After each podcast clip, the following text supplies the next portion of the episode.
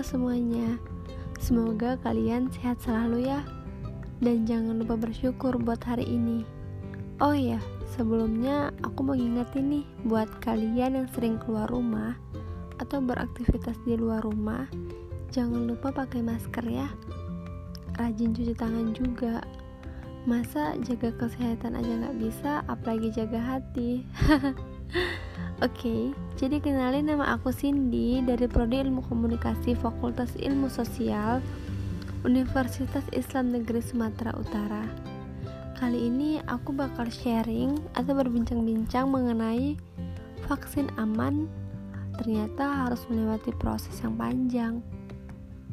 Rencana pemerintah untuk mulai melakukan vaksinasi mundur ke minggu ketiga Desember 2020 Sebagian masyarakat masih belum yakin dengan efektivitas dari vaksin COVID-19 yang hingga saat ini masih berjalan uji klinis tahap akhirnya.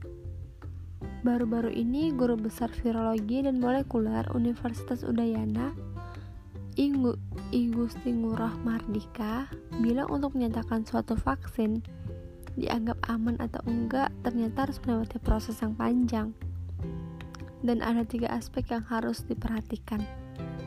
Yang pertama itu ada aspek daya guna, aspek keamanan, dan aspek kualitas atau kemurnian.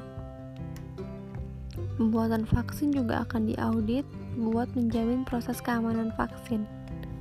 Audit dilakukan untuk vaksin yang diproduksi sendiri ataupun vaksin produksi luar negeri.